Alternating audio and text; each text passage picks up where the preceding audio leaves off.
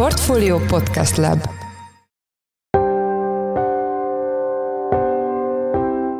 Mindenkit üdvözlünk, ez a Portfolio Checklist november 30-án csütörtökön. A mai műsor első részében a szerdán száz éves korában elhunyt Harry Kissinger korábbi amerikai külügyminiszterről lesz szó, aki enyhén szólva is ellentmondásos politikai örökséget hagyott maga után. Kissinger azért nem szerették sokan, és azért bírálják most is, mert ő, ő ezeket a, a mitoszokat gyakorlatilag kipukasztotta félig meddig a, a politikájával, nem nagyon beszélt, és szónokolt itt demokráciáról, meg emberi jogokról, meg minden egyébről. Kissinger politikai pályájáról és a diplomata amerikai külpolitikára gyakorolt hatásáról Magyarics Tamás történészt, Amerika szakértőt, az ELTE emeritus professzorát kérdezzük. Az adás második részében tegnaphoz hasonlóan az agráriummal foglalkozunk, ma is tartott még ugyanis a Portfolio Agrárszektor 2023 konferencia, ahol interjút készítettünk Bárány Lászlóval, a 2022-ben 218 8 milliárd forintos árbevételt elérő Mastergood csoport tulajdonosával. A Baromfi húspiac hazai kulcs szereplőjét egyebek mellett arról is kérdeztük, hogy hogyan lesz egy családi vállalkozás a McDonald's egyik fontos beszállítója.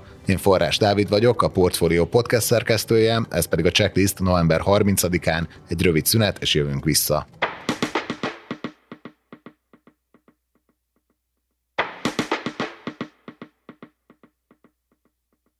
November 29-én száz éves korában elhunyt Harry Kissinger, korábbi amerikai külügyminiszter, aki egyfelől óriási hatást gyakorolt az amerikai külpolitikára a 20. század második felében, ezzel párhuzamosan viszont megosztó a politikai öröksége, politikai hagyatéka. A témával kapcsolatban itt van velünk Magyaris Tamás történész, Amerika szakértő, az ELTE Emeritus professzora. Jó napot kívánok, üdvözlöm a műsorban. Jó napot kívánok, köszönöm a meghívást. Kezdjük ott, hogy ugye Kissinger nem Amerikában született, hanem Németországban, és a nácizmus elől menekült Amerikába a családjával együtt még a 30-as években.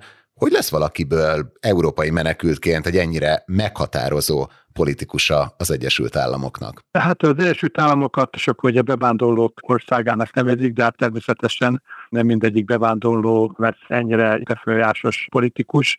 Azért hozzá kell tenni, hogy többek között mondjuk egyik végmeddig riválisa az akkori 70-es, 80-as, 90-es években, Zbigniew Brzezinski volt, aki lengyel származás, és ugyancsak nemzetbiztonsági tanácsadó volt, igaz, hogy Carter alatt, Nixon alatt, és volt Kissinger, illetve Ford elnöksége alatt külügyminiszter. Tehát ugye, ahogy szokták mondani, van ez a mondás, hogy általában ki volt írva Hollywood egyik stúdiák a kapujára, hogy nem elég magyarnak lenni, tehetségesnek is kell lenni, tehát itt is azt mondhatnák, hogy nem elég bevándorlónak lenni, nem tehetségesnek is kell lenni. Harry Kissinger a New York City University-re kezdett el tanulni, utána a Harvardon szerzett különböző diplomákat, ott doktorált, és hát nyilvánvalóan hihetetlenül tehetséges volt. A második világháborúban könyvben a hadseregbe szolgált, inkább mondjuk hírszerzőként, tolmácsként Németországba az utolsó hónapokban, és a nemzetközi tanulmányok, illetve a biztonságpolitika felé fordult a, a figyelme, és amivel gyakorlatilag megalapozta úgymond a hírnevét, ez két könyv volt. Egyrészt a doktori diszertációja, amelyet a klasszikus 12. századi diplomáciáról írt, elsőbben Clemens Metternichről, de Katzleréről is, tehát a Bécsi kongresszusnak a, a kimagasló alakjairól, akik egy közel száz éves békét hoztak össze, legalábbis hát egy olyan konstrukciót hoztak létre, amely békébe tartotta az európai országokat, illetve ezeket az 57-ben egy olyan könyvvel jelentkezett, amelybe a nukleáris kérdéseket feszegette, és ebbe a könyvben elképzeltek tartotta a nukleáris háborút két szinten. Egyrészt ugye egy hadszintéri, másodszor pedig egy hadászati szinten is, és hát nyilvánvalóan felfigyeltek rendkívül széles körű tájékozottságára, hihetetlenül gyors gondolkozására, elemző képességére, és érdekes módon ő egy olyan politikusnak volt hosszú időn keresztül a tanácsadója, aki soha nem került végül is a hatalom legfelső csúcsára, Nelson Rockefellerről van szó. Ennek ellenére, hogy kezdetől fogva, és Rockefeller republikánus volt, kezdetől fogva azért más pártból levők is keresték a tanácsait. Először a Kennedy fehérháznak adott tanácsokat, aztán Johnson fehérháznak, és aztán hát természetesen Nixon alatt futott be, mint nemzetbiztonsági tanácsadó, ami azért volt érdekes, mert Nixonnak az egyik pártbeli vetétársa pont Nelson Rockefeller volt, és ennek ennél Nixon rendkívül jó ösztönnel megtalálta a Kissingerbe azt a nemzetbiztonsági tanácsadót, illetve külsbel biztonságpolitikai szakértőt, akivel együtt gyakorlatilag nem azt mondom, hogy átalakították a világot, de nagyon sokat tettek azért, hogy a világ máshogy nézett ki 1973-74-ben, mint ahogy kinézett 1969-ben. Igen, ugye Nixon előbb nemzetbiztonsági tanácsadóként alkalmazta Kissinger-t, később viszont külügyminiszterre is kinevezte. Mik voltak a legfontosabb sarokpontjai annak a tevékenységnek, amivel Kissinger formálta az amerikai külpolitikát? Hát először is megörökölték a vietnámi háborút és a vietnámi háborúnak a valahogy háborúból való kilépés volt az egyik legfontosabb kérdés, és Nixon kezdettől fogva úgy gondolta, hogy ezt úgymond becsülettel kell végrehajtani, viszont eléggé kacskaringós út vezetett ehhez, és az ő tevékenységükért, tehát mondjuk hivatalba lépések után végül is több amerikai halt meg Vietnámban, mint a korábbi években, kb. 30 ezer, és kiterjesztették a háborút abszolút lőkus módon különben, mert az észak-vietnámiak a nemzetközi jogot felrúgva semleges országokon keresztül támogatták a dél-vietnámi kommunistákat, illetve az ott álló csapataikat, és az utánpótlási vonalaknak a megszüntetése miatt kezdtek el, elkezdték el például Kambodzsát bombázni, amire viszont nem volt feltartása az első államok elnökének sem, az úgynevezett 64-es Tonkin öbölbeli határozat alapján, viszont Kissinger és, és Nixon gondolta, hogyha a Vietnám háborút le akarják zárni, akkor hát ilyen megoldásokon túl kell lépni. Tehát kezdetől fogva őt azzal vádolták, hogy az erkölcs azért nem tartozott, vagy az erkölcsi megközelítés nem tartozott az úgynevezett prioritásai közé a nemzetközi életben. A befejezés ugyancsak kicsit ellentmondásosra sikerült. Igaz, hogy megkapta a Nobel bégadíjat az észak tárgyaló partner egyetembe, az utóbbi könyvben vette át ezt a díjat, viszont gyakorlatilag hát a dél-vietnámiaknak a kárára egyezkedett, kezdetől fogva tudták azt, hogyha az amerikai kivonnak, akkor a dél-vietnámi rezsim össze fog omlani rövid időn belül, és ez meg is történt, annak ellenére, hogy megint csak hát nem teljesen elkölcsös módon az akkori vezetést a végsőgig biztosították arról, hát a szájgönű vezetést, hogy ki fognak állni mellettük. Tehát ez volt az egyik fő kérdés. A másik fő kérdés még ennél is fontosabb volt, és összefüggött könyvben a vietnámi háborúval. Ez természetesen a hidegháború, illetve hát a Szovjetunióval szembeni egy szembenállás. Kissinger kezdettől fogva a 60-as évek végétől már úgy gondolt, hogy itt nem egy-két pólusú világról van szó, hanem egyrészt katonailag és nagycsatalmilag egy harmadik pólus is létezik, és ez Kína, és gazdaságilag pedig Japán és Európa és tehát már nem két pólusú világról beszéltünk. Az igazság az, hogy Nixon kicsit megelőzte legalábbis Kína tekintetében Kissinger, mert Nixon még az elnökválasztás előtt 1967-ben egy cikket írt a Foreign Affairs-be, amiben kifejtette, hogy az első államok egyszer nem hagyhatja Kínát figyelmen kívül egy milliárdos lakossággal, első államok akkor nem ismerte el a kommunista Kínát, és hát ezen változtatni hogy egy milliárdos országot nem lehet kizárni a nemzetközi ebből, tehát valamilyen módos kell találni, arra, hogy ezt az országot levonják nemzetközi életbe, és ez volt a híres háromszögelés, tehát 71-ben Kissinger egy titkos látogatást tett Pekingbe, 72-ben Nixon februárban Kínába járt, és megtörtént egyfajta váltás, hogy az amerikaiak és a kínaiak egyfajta stratégiai szövetséget kötöttek, bár ezt nem ennek nevezték, a Szovjetunióval szemben, ami azt jelentette többek között, hogy a kínaiak és meg a szovjetek is úgy gondolták, hogy a vietnámi háború nem éri meg, hogy az Egyesült Államokkal konfrontálódjanak, mert ez egy másodlagos kérdés, és nyomást gyakoroltak többek között az észak-vietnámiakra, hogy kompromisszum képesebbek legyenek, mint ahogy korábban voltak. Ja, viszont ezzel együtt pár hónappal később Nixon és Kissinger májusban, tehát 72 májusában a Szovjetunióban is járt, ahol nagyon fontos megállapodásokat kötöttek, egyrészt a rakétavédelemről, Igaz, hogy ez inkább csak a papíron létezett, és később aztán a Bush kormányzat volt az Amerika, az ifjabb Bush kormányzat, amelyik ezt föladta, viszont a stratégiai fegyverek korlátozásáról a szart egy megállapodást kötötték, ez később szart kettő lett, és aztán utána további megállapodások történtek, tehát a détantnak, az enyhülésnek voltak úgymond az élharcosai, úgy gondolták, hogy egy ilyen szembenállás az rendkívül mértékben megterhelni a nemzetközi kapcsolatokat, és nagyon veszélyesé tenni.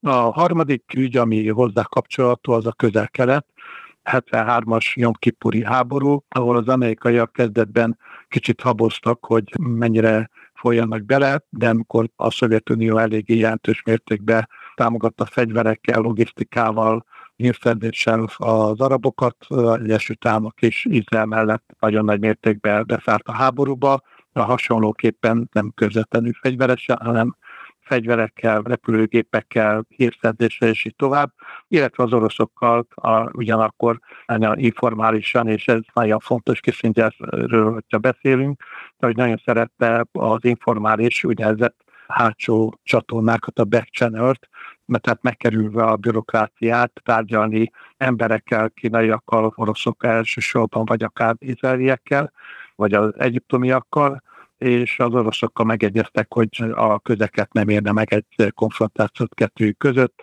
tehát gyakorlatilag az oroszok is visszavettek az arabok támogatásából, és a háború után pedig Kissinger úgynevezett inga diplomáciába kezdett, ez egy hozzáköthető kifejezés, az izraeliek és a, a elsőbb az egyiptomiak közötti hát, megállapodás, megbékélés érdekébe, és aztán e végül ez egy hosszabb folyamat volt, eljutott odáig, hogy Egyiptom elismerte Izraelt, de hát ez már nem Kissinger alatt történt, ez a a Carter időszakban volt a Camp David megállapodás, és így tovább.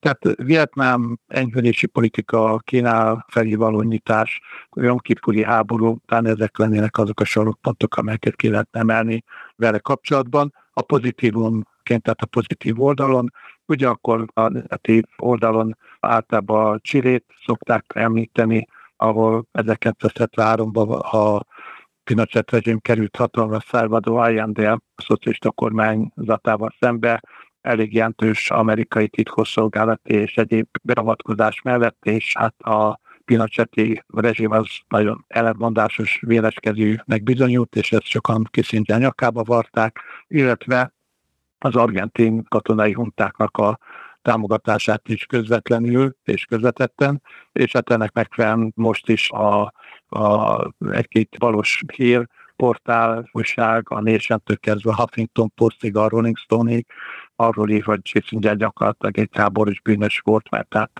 x ezer ember haláláért felelős. Az nyakába varták a Kambodzsába a Khmer a, az uralmát is, mert a kambodzsai rezsim megrendült az amerikai politikai és katonai beavatkozás miatt, és végeredményben 75-ben a Khmer került hatalomra.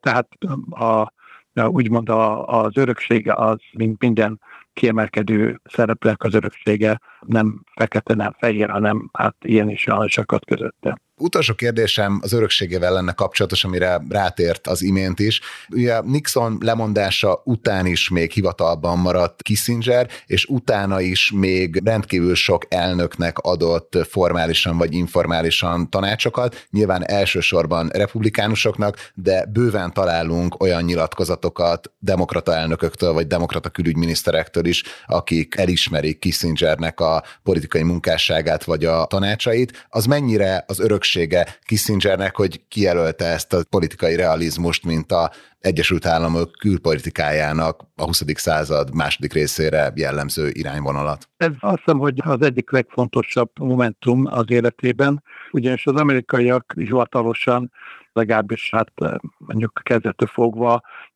hogy az állam megszületett, egyfajta kivételesség tudatba léteznek, vagy szenvednek, attól függ, hogy hogyan akarjuk megfogalmazni, és ezt erősítette az első világháborús elnök, Woodrow Wilson, és a, arról elnevezett úgynevezett Wilsonizmus. Woodrow Wilsonnak volt az elképzelés, hogy az európai államok erköstelen hatalmi játszmát folytatnak, de az Egyesült velük szembe erkölcsi alapokon áll, és ilyen külpolitikát folytat, ami hát nyilvánvalóan erősen megkérdezhető, sőt, annál több is, és Kissinger azért nem szerették sokan, és azért bírálják most is, mert ő, ő ezeket a, a mitoszokat gyakorlatilag kipukasztotta félig meddig a, a politikájával, nem nagyon beszélt, és szónokolt itt demokráciáról, meg emberi jogokról, meg minden egyébről. Egy szekhatás példa erre, hogy az oroszokkal csendben megegyezett, hogy több zsidó kivándorlót engednek ki, de az első támok ezt nem veri nagy dobra, hát többek között az, oroszoknak szüksége volt mondjuk gabonaszállítmányokra, és így tovább. Tehát Kissingerhez köthető ez a fajta politika, hogy nagyon sok labdát tartott a levegőben, és zsonglőködött, ez a, az úgynevezett hátfolyásos, vagy a spillover, tehát hogy ügyesen a politikai, gazdasági, a, a katonait adott esetben kulturális, humanitárius és egyéb dolgokra tudta átvinni. Na most viszont a dolgokhoz kevésbé értő és ideológiak sokkal mondjuk merevebb kongresszus 1974-ben elfogadta a Jackson-Vennick törvénykiegészítést, ami kivándorlás liberalizáláshoz kötötte a kereskedelmi kapcsolatokat az országokkal, hát nem nevezték meg, de hát nyilván a Szovjetunióra vonatkozott. Kissinger rendkívül dühös volt, mert ennek következtében a korábbi nagyjából tízezres vagy hasonló arányokba kiadott kivándorlási vizumok 1200-re estek vissza, mert nyilvánvalóan ő tudta, hogy egy nagy csatalmat nyilvánosan nem lehet ilyen módon befolyásolni. Szóval ez, amit sokan az amerikaiak nem nagyon értettek meg, hogy a világ azért nem úgy működik, hogy az első államok a magas elkölcsi lóra fölül és ott a különböző országokat kioktatja. Ez azért nem nagyon működik. Én viszont ebbe hittek, és sokan hisznek, és ez amiért Kissingernek az öröksége legalábbis így intellektuálisan, ideológiailag annyira megkérdezett az első támba, főleg a baloldalon, mert ez az amerikai úgynevezett felsőbbrendűségi mítoszt meglehetősen erősen kikelti. Hát nagyon szépen köszönjük az elemzését, illetve hogy betekintést nyújtott Kissinger pályájába és örökségébe is. Az elmúlt percekben Magyarics Tamács történész, Amerika szakértő, az ELTE emeritus professzora volt a checklist vendége. Köszönjük szépen, hogy a rendelkezésünkre állt. Nagyon szívesen, viszontlátásra. Továbbra is itt vagyunk a Portfolio Agrárszektor 2023 konferencián a Siófoki Azur Hotelben, és itt van velünk a kitelepült podcast stúdiónkban Bárány László, a Mastercode tulajdonosa. Üdvözlöm, köszönjük szépen, hogy elfogadta a felkérésünket. Itt vagyok, és nyitott vagyok minden kérdés megválaszolására. Ez szuper hír, ugye most lett vége egy beszállítói panelnek itt a konferencián. Ugye ön ott elmondta, hogy 18 éve, 19 éve van csirkevágó üzemük, 16 éve beszállítói a McDonald'snak. Hogy lesz egy magyar családi cégből egy ekkora multi sikeres tirkettes beszállítója? Ez egy hosszú idő, közel egy, egy emberöltőhöz, vagy az emberöltő kétharmada, és ez a hosszú idő, ez egy hosszú út, ami végig kellett menetelnünk, mi is, mint a rendszerváltás utáni kellő önbizalommal és ambícióval rendelkező vállalkozás, úgy gondoltuk, hogy a munka és a befektetés arányában szinte korlátlanul fog jönni az eredmény. Itt az eredményt nyilván lehet pénzügyi mutatókban mérni, de inkább növekedésben, termelés, bővülésben, és bizony nem így lett, mert a 2006-7-es madárinfluenza járvány, majd az azt követő 2008-as nagy pénzügyi globális válság azért megmutatta a helyünket a mennyire félre periódusos rendszerben, és bizony nagyon gyorsan ért bennünket a felismerés, tudásunk közepes minőségű, inkább azt mondom, hogy szerény a szakmai tudásunk, a tőkevonzó képességünk ennek arányában szintén szerény, és hogyha nem kezdünk el növekedni, és tudást, friss tudást fölhalmozni, akkor ez a növekedés egy szinte kiszámíthatatlan, és inkább nagyon-nagyon lassú lesz. Szerencsére kaptunk egy, egy kiváló edzőt a McDonald's személyében, aki nem csak az utat mutatta meg, hanem megmutatta azt is, hogy honnan lehet tudást vásárolni. 2008-ban jött az első holland tanácsadó, szakértő, abban az időben 650 euró volt a napi díja. Gondoljanak el, akkor ez, egy, akkor ez egy mérnöki fizetés volt, egy havi mérnöki fizetés.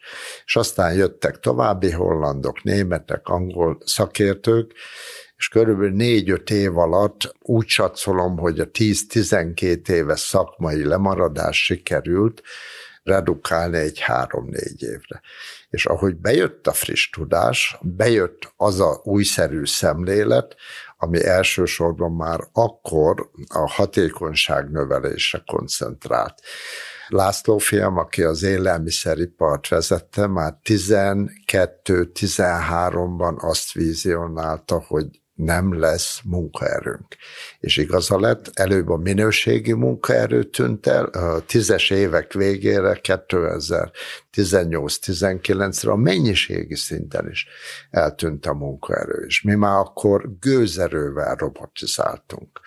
Mai napig azt tudom mondani, hogy az egyetlen legsikeresebb utat választottuk, beleálltunk, tettük a dolgunkat, és folyamatosan egy célkövető növekedést, fejlesztést hajtottunk végre, és hát a célokat aztán előbb-utóbb az eredmények, majd ezt követően a sikerek követték. Mindjárt kérdezném a tavalyi eredményekről, de előbb még egy visszatekintő kérdés, hogy miért tartották fontosnak 2016-ban, hogy felvásárolják a ságát, és ezzel a nagyon erős beszállítói szerep mellé egy ilyen típusú márkát is tovább vigyenek? A cégcsoportunk a sága megvásárlása előtt, január 13-án lesz négy éve, megvettük a ságát, egy teljes, majdnem teljes integrációval rendelkezett, a tovább feldolgozott palettáról, a kínálati kosárból hiányzottak a vislifélék, a parizerek, a sonkafélék, mindazok, ami a ságában, mint brand is jelen volt, és még ezen kívül volt két olyan érték a ságában, ami miatt úgy döntöttük, hogy ezt megvesszük. A brand után következett a szakképzett munkaerő, aki ma valamilyen szinten operatíven foglalkozik élelmiszeriparral, azt tudja, hogy mit jelent, hogy szakképzett munkaerő. És mind a mellett még volt piaca. A sága bárányosítása az három nap múlva megkezdődött természetesen. Nem váltottuk meg a világot, csak egyszerűen az angol tulajdonos után megérkeztek a magyar tulajdonosok, egész jó beszéltünk magyarul, és elég gyorsan nyilvánvalóvá tettük, hogy mi évente nem egyszer jövünk le Sárvára egy fél napra. Minden héten van egy olyan nap, hogy valamelyik bárány, a László és a Péter fiammal együtt mi hárman vagyunk, valamelyik bárány ott van, és ha kell operatíve avatkozik, hihetetlen jó döntésünk volt, ma már elmondhatom, hogy még nincs négy éve, hogy a sága a mélyenk és a befektetésünk megtérült. Térünk is rá egy kicsit a pénzügyekre, ugye gyönyörű évük volt tavaly, cégcsoport szinten közel 218 milliárdos bevételt és 20 milliárd forintnál is nagyobb adózott eredményt értek el, ami bevétel szempontjából 50%-nál is nagyobb bővülés, profitban pedig hát több mint duplázást jelent egy részét ennek nyilván elvitte az infláció, de ez hogy jött össze egy olyan évben, amikor ilyen nagy volt a költségemelkedés a, a teljes szektorban? Azt gondolom, hogy több tényező tette ezt a 2022-es évet kiemelkedővé. Csak a legfontosabbak. Egyrészt egy olyan hiányhelyzet alakult ki az európai szinten kiterjedt madárinfluenza és tömeges haszonállat kipusztítást követően, ami lehetővé tette, hogy a költségek növekedése mellett és vele párhuzamosan stabil magas árakat tudjunk elérni. Ide kívánkozik a következő feltétel, mi 42 országba exportálunk. Tehát a cégcsoport árbevételének 72%-a az deviza árbevétel. És sajnos hál' Istennek, van akinek sajnos, nekünk hál' Istennek, tavaly gyengélkedett a forint, és a jelentős profit többletnek egy komoly forrása volt az árfolyam nyereség, és hát még egy dolgot ne felejtsünk el, nem csak az eredményünk nőtt, a kibocsátásunk is nőtt. Mi az elmúlt tíz év átlagában év per év mindig két számjegyű növekedés produkálunk. Emellett ugye belépnek új kapacitások, egy része, mint a sága, az egy akvizíció eredménye volt, de az új kapacitások nagy része az valódi új zöldmezős fejlesztés beruházásból származik. Azt látjuk ezzel ellentétben a magyar állattartásban, vagy a szektornak ezen a részén, hogy hát nem feltétlenül ilyen építő jellegű folyamatok vannak, akár bármelyik állattartási szegmest látunk. Itt ön szerint mi az oka ennek a szektornak a visszaszorulásának az elmúlt időszakban? Rajtunk kívül valódi integrációt Magyarországon bármely állatfajt is vesszük, számba nem történt integrációs jellegű és szerkezetű építkezés. Mi sok-sok éve ebben a szemléletben, ebben a vízióban eredeztetjük a növekedésünket, és bizony beértek ezek a egymással szoros összetartozásban lévő tevékenységek, olyannyira, hogy ma egész Európában a Mastergroup csoport mondhatja el magáról, hogy a körforgásos gazdasági modellt nem csak fölépítette, hanem működtet is. Szántóföldünk nincs, se tulajdonban, se használatban, de 35 ezer hektáron integrálunk növénytermesztést, és az innen visszavásárolt gabona az éves takarmány szükséglet 60 át a megtermeltetett és feldolgozott szója, az éves szója szükséglet 50%-át jelenti, és bizony minden olyan feldolgozási tevékenységből származó mellékterméket, amiben még ott van használati érték potenciál, az bizony feldolgozzuk. Így lesz a mélyalmos csirketrágyából trágyapellet, ami a szántóföldi talajokra, az integrációra, meg azon túl is kerül értékesítése. A vágóüzemben minden vágóüzemi mellékterméket feldolgozunk. A nyesedékekből, kutya-macska, pet food termékek készülnek a tollból, zsigerekből, máshol eldobandó, vagy éppen az ATEV által elszállított vágóhidi melléktermékből pedig tolliszt, húsliszt, baromfizsír készül. Péter fiam szavait idézem, hogy a csirke csipogáson kívül mi mindent feldolgozunk. És ez nem csak egy szép mozdulat, vagy egy, mint egy jég tánc, hogy lepontozzák a bírók, ebben komoly profit tartalom van és amikor a 22-es évnek az eredményét böngészük, akkor ezek a számok is ott vannak benne. Egy utolsó kérdésem maradt, mennyire optimista az idei évvel és a következő időszakkal kapcsolatban, mit vár? Akkor is optimista voltam, amikor semmi okom nem volt rá, már a 2008 volt életünkben az egyetlen, amikor a cégcsoport szintű veszteség volt. Nem volt tragikus, de a számviteli előjel az mínusz volt Természetesen minden év egy új kihívás. Elég, ha csak a, a háborúkra gondolunk, elég, ha mai napig se rendeződött energia árakra és a vágtató inflációra, de talán a, a mi víziónk és a mi képességünk abban ad okot optimizmusra, hogy nálunk nagyon gyorsan születnek döntések, arra a változás mechanizmusra, ami a világban mindenkit elér, utolér. Nem egyszer volt úgy, hogy a három bárány három különböző országban volt, és egy körtelefonnal két-két és fél milliárdos beruházásról döntöttünk fél év alatt, nem kellett felügyelőbizottsági előterjesztést készíteni, igazgató tanácssal vitatkozni.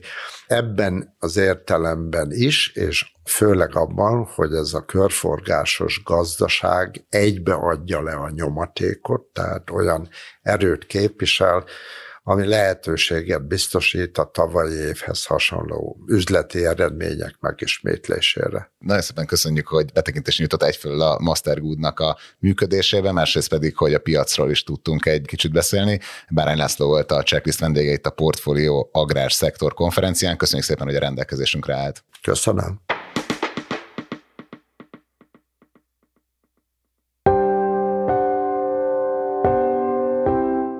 Ez volt már a Checklist, a Portfolio munkanapokon megjelenő podcastje. Ha tetszett az adás, iratkozz fel a Checklist podcast csatornájára bárhol, ahol podcasteket hallgatsz a mobilodon. A mai adás elkészítésében részt vett Bánhidi Bálint, a szerkesztő pedig én, Forrás Dávid voltam. Új adással holnap, azaz pénteken jelentkezünk, addig is minden jót kívánunk, sziasztok!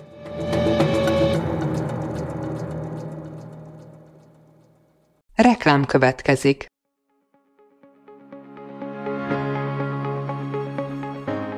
Raúl Müller Lajos vagyok, az agrárszektor főszerkesztője. Májusban két tematikus konferenciát is rendezünk Kecskeméten az agrofood szektor szereplőinek. A május 22-én tartandó Portfolio Agrofood 2024 konferencia az élelmiszeripari vállalkozások, beszállítóik, a szolgáltató cégek és a kereskedők számára nyújt egyedi betekintést az aktuális trendekbe. A május 23-án megrendezendő Agrofuture konferencia pedig egyedülálló módon tematikus formában foglalja össze a hazai agrárgazdaság fenntarthatósági követelményeit és innovációs lehetőségeit.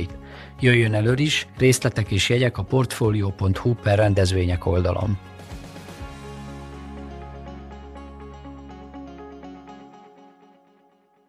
Reklámot hallottak.